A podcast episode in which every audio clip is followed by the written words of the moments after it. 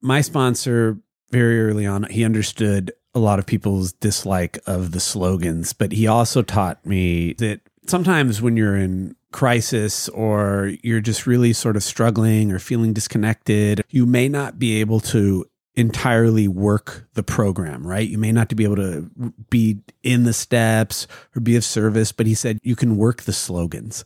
For me, what I took that as is let's just break this down into the smallest digestible piece of recovery I can take in. I can take one day at a time and I can go, what does that mean?